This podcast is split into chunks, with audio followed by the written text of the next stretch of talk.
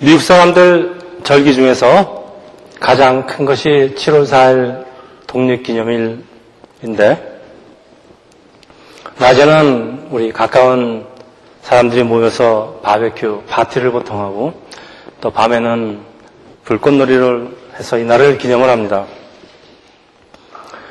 우리들이 살고 있는 이 미들섹스 지역에는 여러 인종이 섞여 살고 있습니다. 뭐 인도, 중국 사람을 비롯해서 또 적지 않은 유대인들이 살고 또 그들만의 그 독특한 명절을 지키고 사는데 그들이 지키는 절기와 우리와는 사실 상관이 없는 것 같아도 유대인의 명절은 그렇지가 않습니다.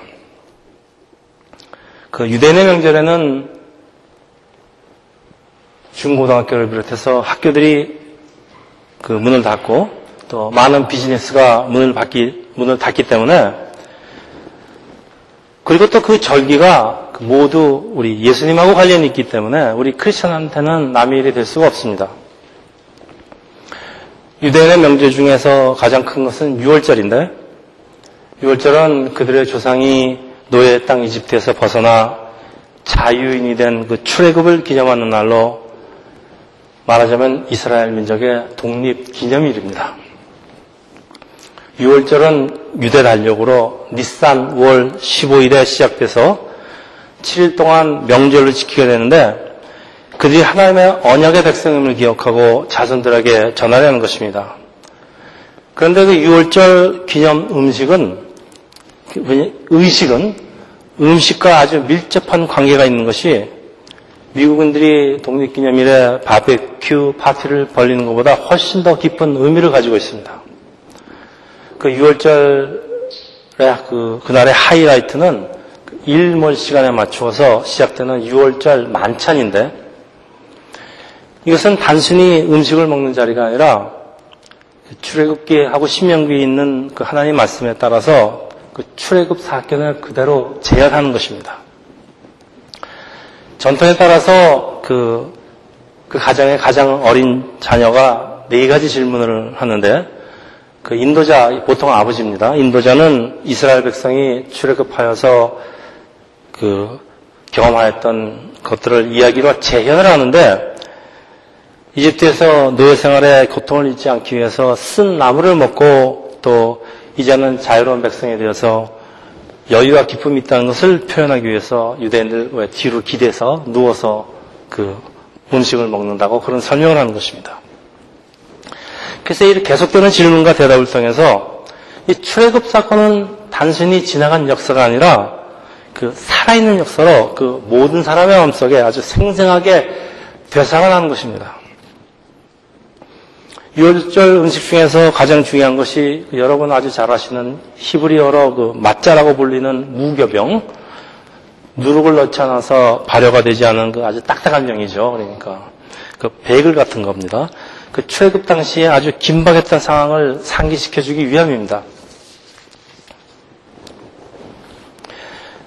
우리 지난 시간에 아홉 가지 재앙을 이어서 이제 마지막 재앙을 살펴보겠습니다. Let my people go, 내 백성을 보내라는 그 하나님의 명령에 바로는 불복종하면서 저항을 하지만은 하나님 인내의 시간은 끝이 나고 이제 그 마지막 시간이 옵니다. 이 마지막 재앙이 그 전에 아홉 가지 재앙보다 강도만 강한 거라고 생각을 하면 안 되는 것이 몇 가지 그 본질적인 차이가 있기 때문입니다. 첫째, 이 죽음이라는 재앙은 뭐 한 번 죽으면 그만입니다. 다시는 돌이킬 수가 없는 것입니다. 이 전 성경을 통해서 흐르는 메시지는 우리 구원의 문은 열려 있지만은 항상 열려 있는 것이 아니고 한 번 문이 닫히면은 다시는 기회가 없다는 것이 그 노아의 방주에서 보여주는 가장 좋은 예라고 할 수가 있겠습니다. 둘째, 이 마지막 재앙은 모든 태생 처음 난 것의 죽음으로써 이집트 왕자로부터 시작해서 심지어 가축까지 구별이 없습니다. 아주 무서운 재앙인데 재앙이 그렇게 무서운 만큼 피하는 방법도 있다는 것이 하나님께서는 그 방법을 가르쳐 주시는데 그날 밤 하나님 말씀대로 양을 잡아서 그 피를 그 문설주와 인방에 바른, 발랐던 집은 그 죽음을 피해갈 수 있었다는 것입니다. 그리고 셋째로는 그래서 구원은 이스라엘로, 이스라엘로부터 시작되지만 꼭 이스라엘 백성이 아니더라도 누구든지 어린 양의 피를 바른 집은 이 무서운 죽음의 재앙에서 피해갈 수 있다는 것은 재앙의 대상을 구별하는 표적은 어린 양의 피라는 것입니다. 다시 말씀드리면 이 마지막 재앙은 지금까지 아홉 가지 재앙과는 아주 차원이 다른, 다른 것이 그 네 번째 재앙부터 아홉 번째 재앙까지는 이스라엘이 피해를 당하지 않도록 하나님이 고센 지방을 특별히 보호를 하셨습니다. 그런데 이 열 번째 재앙은 고센 지방에 대한 특별한 언급이 없습니다. 그리고 재앙의 대상에서 구별이 되는 것은 단지 표적입니다. 그 집에 어린 양의 피가 있느냐라는 그 표적으로 결정한다는 것입니다. 그래서 어린 양의 피를 바른 집은 누구든지 이스라엘이 아니더라도 재앙으로 넘어간다는 말씀으로 구원은 이스라엘, 이스라엘로부터 시작이 됐지만은 하나님 말씀에 순종하는 모든 집에 열린다는 말씀입니다. 유월절이라는 말은 죽음의 천사가 양의 피를 본 때 그 집을 그냥 넘어간다라는 그 유월 한자로 또 영어로 패스오버라는 말에서 유래를 했는데 우리 반드시 죽을 수밖에 없는 이 타락한 아담의 후손들 인류라는 그 인류의 죽음이라는 그 공통적인 문제에 대한 답을 보여주는 것이 이 구원 계시인 것입니다. 그래서 유월절 사건은 구원 계시입니다. 그래서 이런 하나님의 그 은혜와 계시와 섭리를 잊지 말고 절기로 만들어서 자손 대대로 지키라고 하는 것이 유월절 사건인데 여기 흥미로운 사실인 이런 절, 이런 절기가 그 모두 먹는 것에 연관이 되어 있다는 것입니다. 우리나라 관습에도 왜 옛날에 차례, 뭐 제사, 생일, 뭐 결혼 이 모든 기념일에는 같이 음식을 먹으면서 음식을 나눈다는 것은 그 그래서 음식을 나눈다는 것이 사람한테는 특별한 의미가 있는 것 같습니다. 그 우리 모르는 사람끼리 이제 사귀고 데이트를 할 적에도 보통 음식 같이 먹습니다. 또 모르는 사람이 제일 가까워지는 그 제일 좋은 방법은 음식을 같이 먹는 것이기에 우리 초대교회부터 지금까지 우리 교회에서도 예배 후에 음식을 나누면서 소위 말해서 친교를 하는 것입니다. 그러나 이, 이 음식을 먹는다는 것은 어떤 그 기념하고 잊지 말기 위한 그 지키기 위한 하나의 방법론이지 그 음식을 나눠 먹는다는 것에는 사실은 깊은 의미가 있다는 것을 우리가 이제 나중에 같이 살펴보겠습니다. 오늘 본문 15절부터 20절까지 제가 가진 성경에는 그 무교절이라는 소제목이 붙어 있습니다. 첫 6월절에 이스라엘은 어린 양을 잡아서 효소, 이스트가 들어있지 않은 딱딱한 빵, 빵, 그 무교병과 함께 먹어야 되는데 그 무교, 무교병을 먹는 이유는 빵에 들어가는 효소가 이스트가 죄를 성장하기 때문입니다. 그래서 그 무교절은 7일간 계속되는데 6월절은 사실상 그 무교절이 시작되는 시점에 있습니다. 그래서 신약 성경은 이런 사실을 좀 더 명확하게 말해주고 있다는 것은 그 6월절 사건이 이후 1300년이 지난 그 예수님 시대에도 이 절기는 계속해서 지켜주고 있다는 말씀입니다. 여호와께서 이런 6월절 의식이 매년 반복되게 할 것을 명하시는 것은 이 이스라엘이 이집트의 노예로부터 해병된 날이기도 하지만은 한편 이스라엘이 하나님의 백성으로 다시 태어난 날을 기념하라는 것입니다.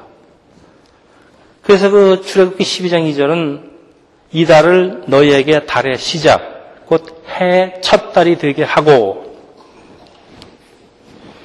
이 말씀은 노예에서 해방이 되어서 이집트를 출발하는 그날이 이스라엘이라는 새로운 국가가 탄생하는 날인데 그날을 이스라엘의 새로운 달력의 달력의 시작으로 지키라는 것인데 독립기념일, 건국기념일, 하나님의 백성으로 거듭난 날, 이 모든 날들을 합쳐서 정월 초하루로 만들어놓은 것입니다. 제가 원걸 써서 백목사를 항상 보여주는데 백목사가 이게 무슨 말인지 모르겠답니다. 그래서 좀 구체적으로 아내의 생일날 결혼을 했는데 그러니까 아내 생일하고 결혼 애니버서리하고 겹치는 날인데 근데 부부가 같이 부활절 세례를 받았는데 금년 부활절에는 하필이면은 이 모든 것이 다 겹쳤단 날입니다. 그러니까 네 가지가 다 겹, 친 날이라는 그런 그 굉장히 그 중요한 날이라는 얘기입니다.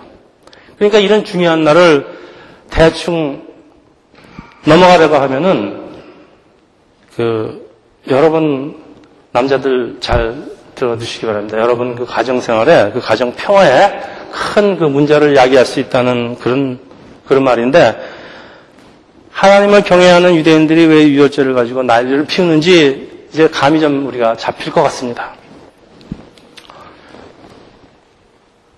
그 이런 날 잊어먹었다가 그 상당히 그 곤욕을 당하는 두고두고 당하는 남자들 상당히 많이 있습니다. 그러니까 이건 절대 잊어먹으면 안 됩니다. 그러니까 이런 날 하나님도 그 이스라엘에게 이런 날 잊어먹지 말라는 겁니다. 성경을 한마디로 표현하는 방법은 참 많이 있는데 성경은 하나님의 심판을 다루고 있다고 해도 과언이 아닌 것이 하나님의 심판에서 살아남는 사람은 다수가 아니라 선택된 소수라는 것이 성경에서 주는 가장 큰 메시지입니다. 출애기에서 우리는 열 가지 재앙으로 나타나는 하나님의 심판을 살펴보고 있는데 그 선택된 소수의 이스라엘이 이런 하나님의 심판을 무엇으로 면하는가를 보여주고 있는 것이 유월절 사건인데 그래서 유월절 사건에서 가장 중요한 것이 어린 양과 그 어린 양의 피라는 것입니다. 어린 양의 피를 근거로 하나님의 그 준엄한 심판을 피한다는 것이 신구약 성경에 흐르고 있는 아주 기본 메시지인 것을 거듭 강조한 것이 오늘의 메시지입니다. 하나님이 주신 그 이스라엘의 제사 방식은 사람의 죄를 어린 양의 피로 대속을 하는 것인데 모리아산에서 아브라함이 아들 이삭을 하나님께 드리려 할 때 이삭 대신에 양을 죽게 하는 그 유명한 사건 여호와 이레 사건 이후 이런 모리아산 제사 방식은 6월절이 6월절에 어린 양이 대신 죽는 제사 방식으로 여기서 재현되고 있는 것입니다. 그 믿음을 시험하는 모리아산 번제 사건에서 나타나는 어린 양의 진정한 의미를 우리는 창세기를 읽을 때 잘 알 수가 없었지만은 이제 출애굽기 6월절 사건을 통해서 이 어린 양의 의미가 아주 구체적으로 밝혀지고 있는 것입니다. 그래서 그 출애굽기 12장 3절 제가 읽겠습니다. 너희는 이스라엘 온 회중에게 말하여 이르라. 이달 열흘에 너희 각자가 어린 양을 잡을지니 각 가족대로 그 식구를 위하여 어린 양을 취하되 그 어린 양에 대해서 식구가 너무 작으면은 그 집의 이웃과 함께 제가 요약을 좀 해보겠습니다. 첫째, 이런 의식에 모든 이스라엘이 참여하고, 둘째, 어린 양을 각 개인이 혼자 먹는 것이 아니라 가족 단위로, 혹은 가족 수가 너무 적으면은 다른 가족과 합쳐서, 다시 말하면은 각 개인 단위가 아니라 신앙 공동체 단위로 참여한다는 것입니다. 그리고 피를 바르는 것도 우리 각 개인의 이마에다 바르는 것이 아니라 집에다 바르라는 것은 물론 구원은 여러분의 각 개인별로 받게 되지만은 우리가 구원을 이루게 되는 과정은 가정이나 신앙 공동체인 교회를 통해서 이루어진다는 것으로 가정이나 교회 역할이 이처럼 중요하다는 것입니다. 그래서 그 예수 복음이 처음으로 유럽 유럽으로 전파되는 과정에서 사도 바울이 그 빌립보에 갇혔다가 이제 탈출하는 사건이 일어났는데 감옥 간수에게 한 유명한 말이 좋은 예가 되겠습니다. 행전 사도행전 16장 31절에 보면은 주 예수를 믿으라 그러면 너와 내 집이 구원을 받으리라. 예수를 믿으면은 내가 구원을 받는 것은 물론이고 너희 집도 같이 구원을 받는다라는 것은 이런 복음이 가족이나 신앙 공동체 단위로해서 전파되고 구원이 임하게 되는 것을 그 우리가 자주 볼 수 있다는 그런 개생각을 하고 있습니다. 그래서 6월절을 기념을 하는데 가족이 모두 모여서 만찬을 같이 한다는 것은 이런 의미가 있는 것입니다. 그래서 이런 유대인의 가족 가족 단위의 전통은 우리 후에 그 신앙 공동체인 교회로 이루어지게 되는데 여러분 신앙을 가지는 것도 신앙을 지키는 것도 모두 이 신앙 공동체에서 일어나는 것이기 때문에 교회 역할이 매우 중요한 것이라는 것입니다. 그래서 이런 신앙 공동체인 그 교회의 연대 의식은 제가 나중에 이제 다시 한번 강조하겠습니다. 자, 그래서 이런 유대인의 유월절의 의미를 우리 신학 성경은 어떻게 표현하는지 너희 어린 양은 흠없고 1년된 수컷으로 하되라는 출애굽의 말씀과 같이 우리 크리스찬이 기념하는 것도 역시 우리의 죄를 대속하는 어린 양. 그러나 유월절에 쓸 어린 양은 아주 흠도 없고 점도 없는 어린 양이어야 합니다. 이스라엘 제사 방식이 짐승으로 사람의 죄를 대속하는 방식이었지만은 그러나 근본적으로 짐승이 어찌 사람의 죄를 대신할 수가 있겠습니까? 세례 요한은 예수님을 세상 죄를 지고 가는 하나님의 어린 양이라고 표현을 하는데 사람의 죄를 대속할 수 있는 사람은 사람이고 근데 죄가 없어야 됩니다. 근데 죄가 없는 사람은 있을 수도 없고 그래서 사람으로 이 땅에 오실 수밖에 없었던 하나님. 그 하나님이 예수 그리스도라는 말씀입니다. 그래서 요한 2, 요한 1서 2장 2절에 보면은 저는 우리 죄를 위한 화목제물이니 또 그리고 베드로전서 1장 18절에도 오직 흠없고 점없는 어린 양 같은 그리스도의 보배로운 피라고 되어 있습니다. 6월절 어린 양은 예수 그리스도를 상징하는 모형으로서 하나님 인류 구속의 역사는 6월장, 6월절에 그리스도 그 십자가에서 성취가 되었습니다. 그러나 그 모형이 현실로 되기까지는 다시 말하면 그리스도의 피로 성취되기까지는 이 6월절이라는 사건은 단순한 그 한 이스라엘이라는 그 한 민족의 구원이었습니다. 그래서 예수 그리스도는 마지막 이스라엘의 6월절의 어린 양이 되었고 그 6월절 어린 양은 초의 만찬, 십자가의 죽음, 그리고 부활로 이어지는데 결국은 예, 어린 양의 피라는 것은 십자가에 흘리시는 예수 그리스도의 피를 상징하는 것입니다. 자, 이제 두 번째, 오늘 두 번째 본문은 예수께서 십자가를 지시기 전에 목요일 저녁인데 15절은 예수께서 제자들과 함께 만찬을 같이 하시는 6월절 만찬을 하시는데 우리가 이것을 초의 만찬이라고 부릅니다.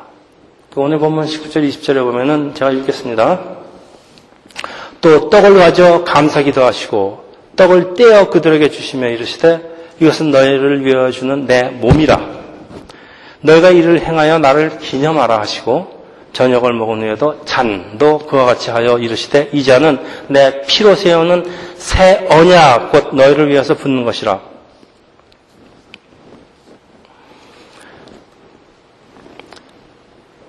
오늘날의 크리스천은 우리는 이것이 예수께서 이 세상에서 제자들과 함께 하시는 그 마지막 만찬이라는 것을 우리는 모두 알지만은 그 당시 예수를 따라, 다니던 제자들은 이게 무슨 말인지 도대체 이게 이게 최후의 만찬이라는 것도 몰랐고 그리고 도대체 예수님이 이게 무슨 뚱짠지 같은 말씀을 자주 하셨는데 오늘은 또 이게 무슨 말씀이나 하고 이해했을 리가 없습니다.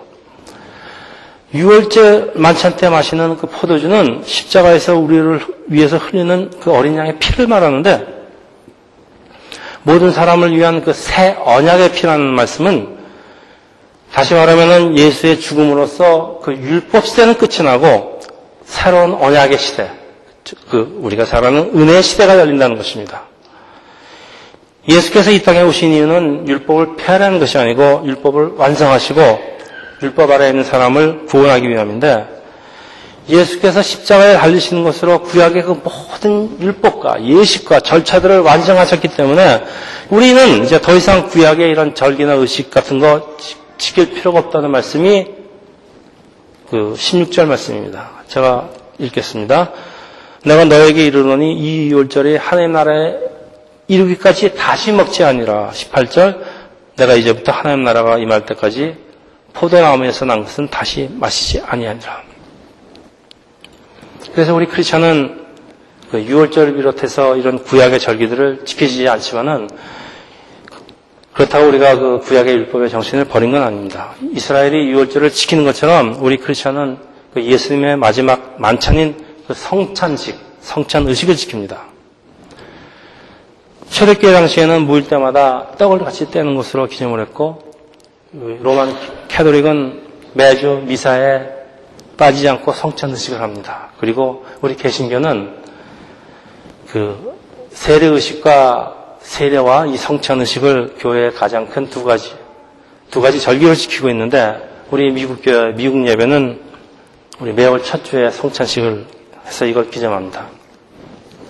그런데 이것이 중요한 것이 아니고 여기서 우리가 반드시 확인하고 짚고 갈 것이 성찬 의식이 갖고 있는 진정한 의미입니다.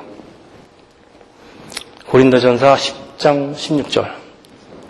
우리가 축복하는 바 축복의 자는 그리스도의 피에 참여하는 것이고 우리가 떼는 떡은 그리스도의 몸에 참여합니다. 떡이 하나여 많은 우리가 한 몸이니 이는 우리가 다 한 떡에 참여할지라.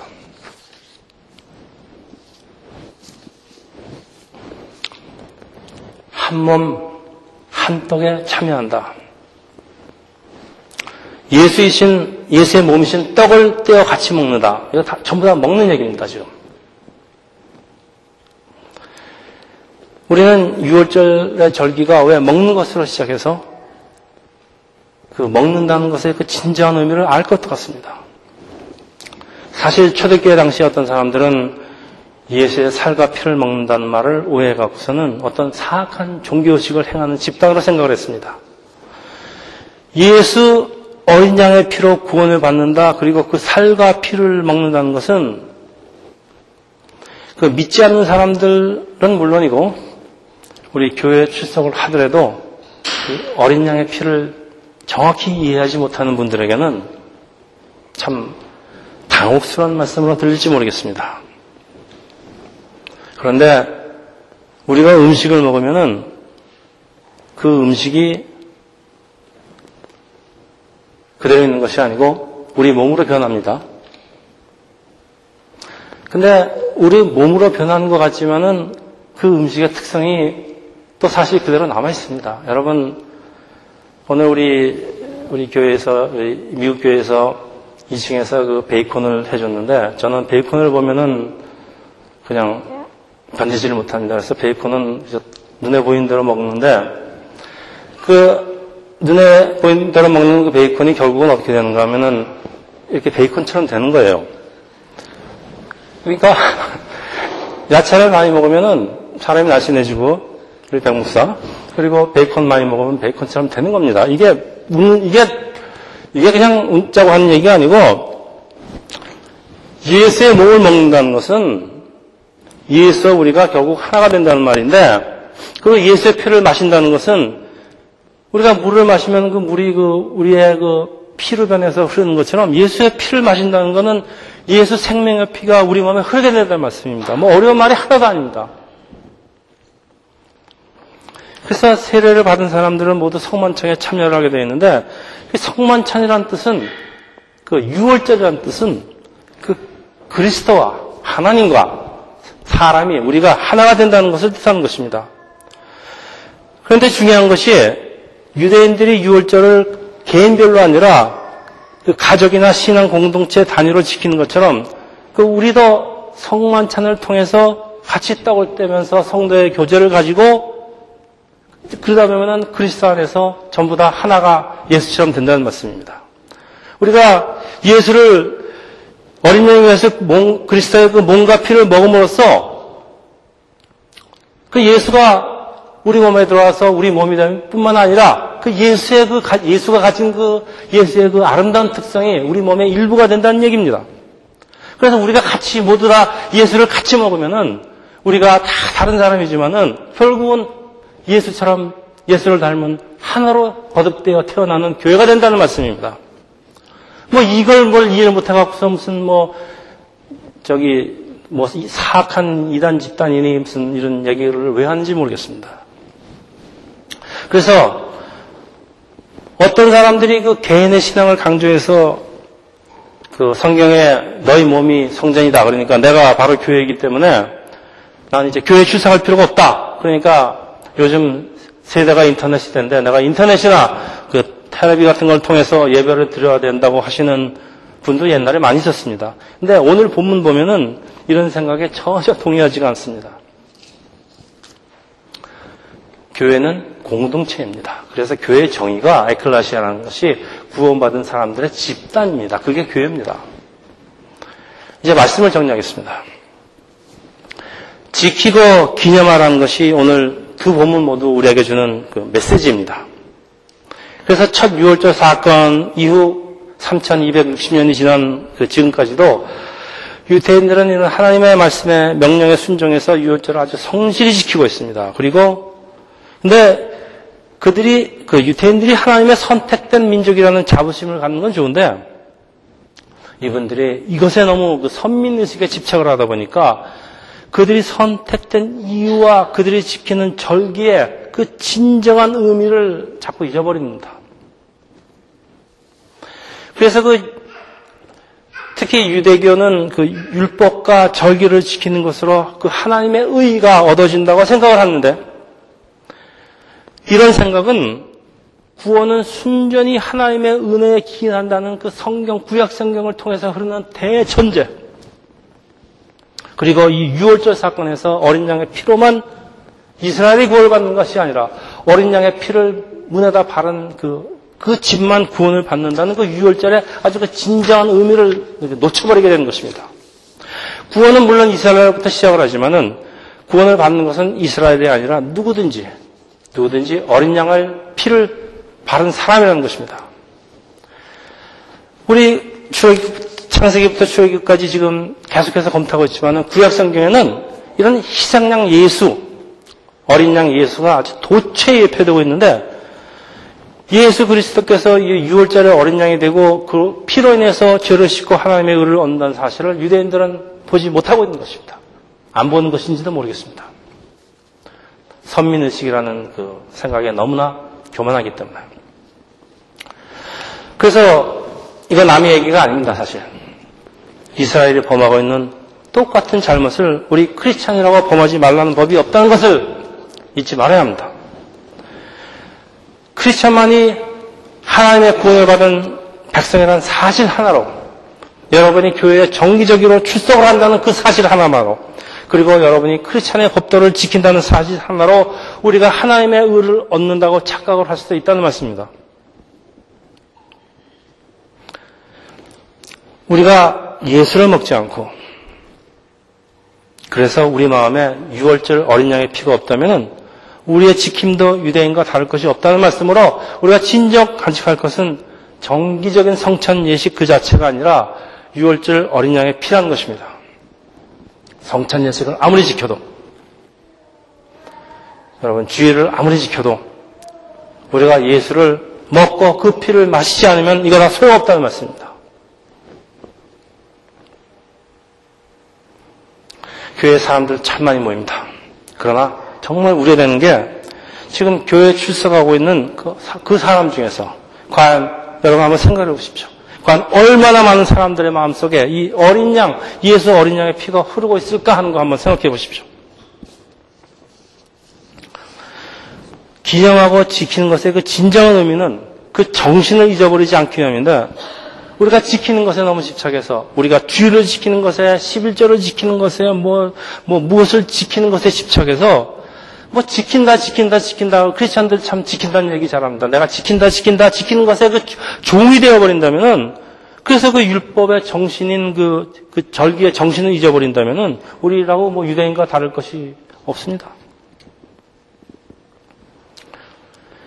예수를 몸으로, 마음으로, 영으로, 나의 모든 것으로 나의 모든 육감을 동원해서 예수를 받아들이고 받아들이고 먹으면은 이 지킨다는 것은 지키려고 하는 어떤 부담이나 의무가 되는 것이 아니고 그 지키는 게 내 몸이 그 나 자신이 되니까 지키는 게 나의 즐거움이 되어버리는 것입니다. 여러분 신앙생활을 즐거움으로 해야지 기쁨으로 해야지 어떻게 지킨다고 어떻게 신앙생활을 계속하겠습니까? 1년을 계속하겠습니까? 여러분, 예수를 먹는다는 것. 한번 잘 생각해 보시기 바랍니다. 예수를 정말 받아들인다는 것. 예수를 피를 먹는다는 것. 그래서 그 예수가 내 몸의 일부가 되는 동시에 또 내 몸이 예수가 되는 것. 이거, 이것을 오늘 그 6월절과 성찬 의식이 말씀하고 있습니다. 여러분, 정말 우리 하나님을 기뻐하면서 우리 예수를 먹고 마심으로써 하나님을 기뻐하는 또 그렇게 신앙생활하는 우리 세상교회 여러분 되시기를 축원합니다. 기도하겠습니다.